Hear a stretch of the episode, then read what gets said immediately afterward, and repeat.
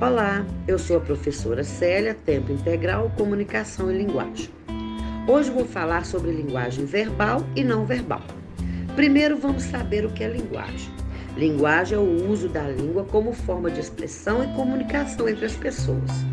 A linguagem não é somente um conjunto de palavras faladas ou escritas, mas também gestos e imagens.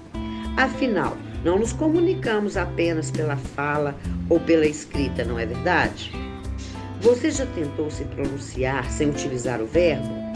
Se não, tente e verá que é impossível se ter algo fundamentado e coerente. Então, a linguagem pode ser verbalizada e daí vem a analogia ao verbo. Assim, a linguagem verbal é que se utiliza as palavras quando se fala ou quando se escreve. A linguagem pode ser não verbal? Ao contrário da, da verbal, não se utiliza o vocabulário das palavras para se comunicar. O objetivo nesse caso não é de expor verbalmente o que se quer dizer ou o que se, se está é, pensando mas se utiliza de outros meios de comunicação, como por exemplo placas, figuras, gestos, objetos, cores, ou seja, dos signos visuais. Alguns exemplos de linguagem não verbal: o semáforo, o apito de um juiz numa partida de futebol, o cartão amarelo, dança e até o bocejo. Agora, Exemplos de linguagem verbal: um texto narrativo, uma carta, um diálogo, uma entrevista, uma reportagem no jornal escrito ou televisionado, uma receita, um poema, uma bula de remédio.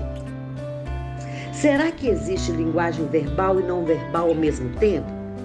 A linguagem pode ser ainda verbal e não verbal ao mesmo tempo, como nos casos das charges, os cartoons e anúncios publicitários.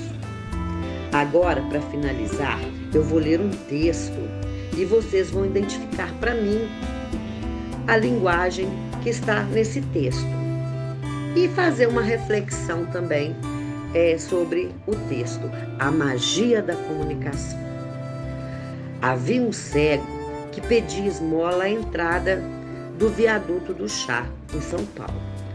Todos os dias passava por ele, de manhã e à noite, um publicitário que deixava sempre alguns centavos no chapéu do pedinte. O cego trazia pendurado no pescoço um cartaz com a frase: Cego de nascimento, uma esmola, por favor. Certa manhã, o publicitário teve uma ideia.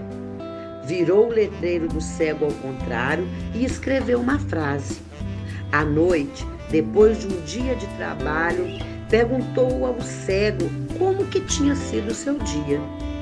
O cego respondeu muito contente. Até parece mentira, mas hoje foi um dia extraordinário. Todos que passavam por mim deixavam alguma coisa. Afinal, o que o senhor escreveu no letreiro? O publicitário havia escrito uma frase breve, mas com sentido e carga emotiva suficiente para convencer os que passavam e deixavam algo para o cego. A frase era: Em breve chegará a primavera e eu não poderei vê-la. Por hoje é só, pessoal. Fica aqui uma dica do HC.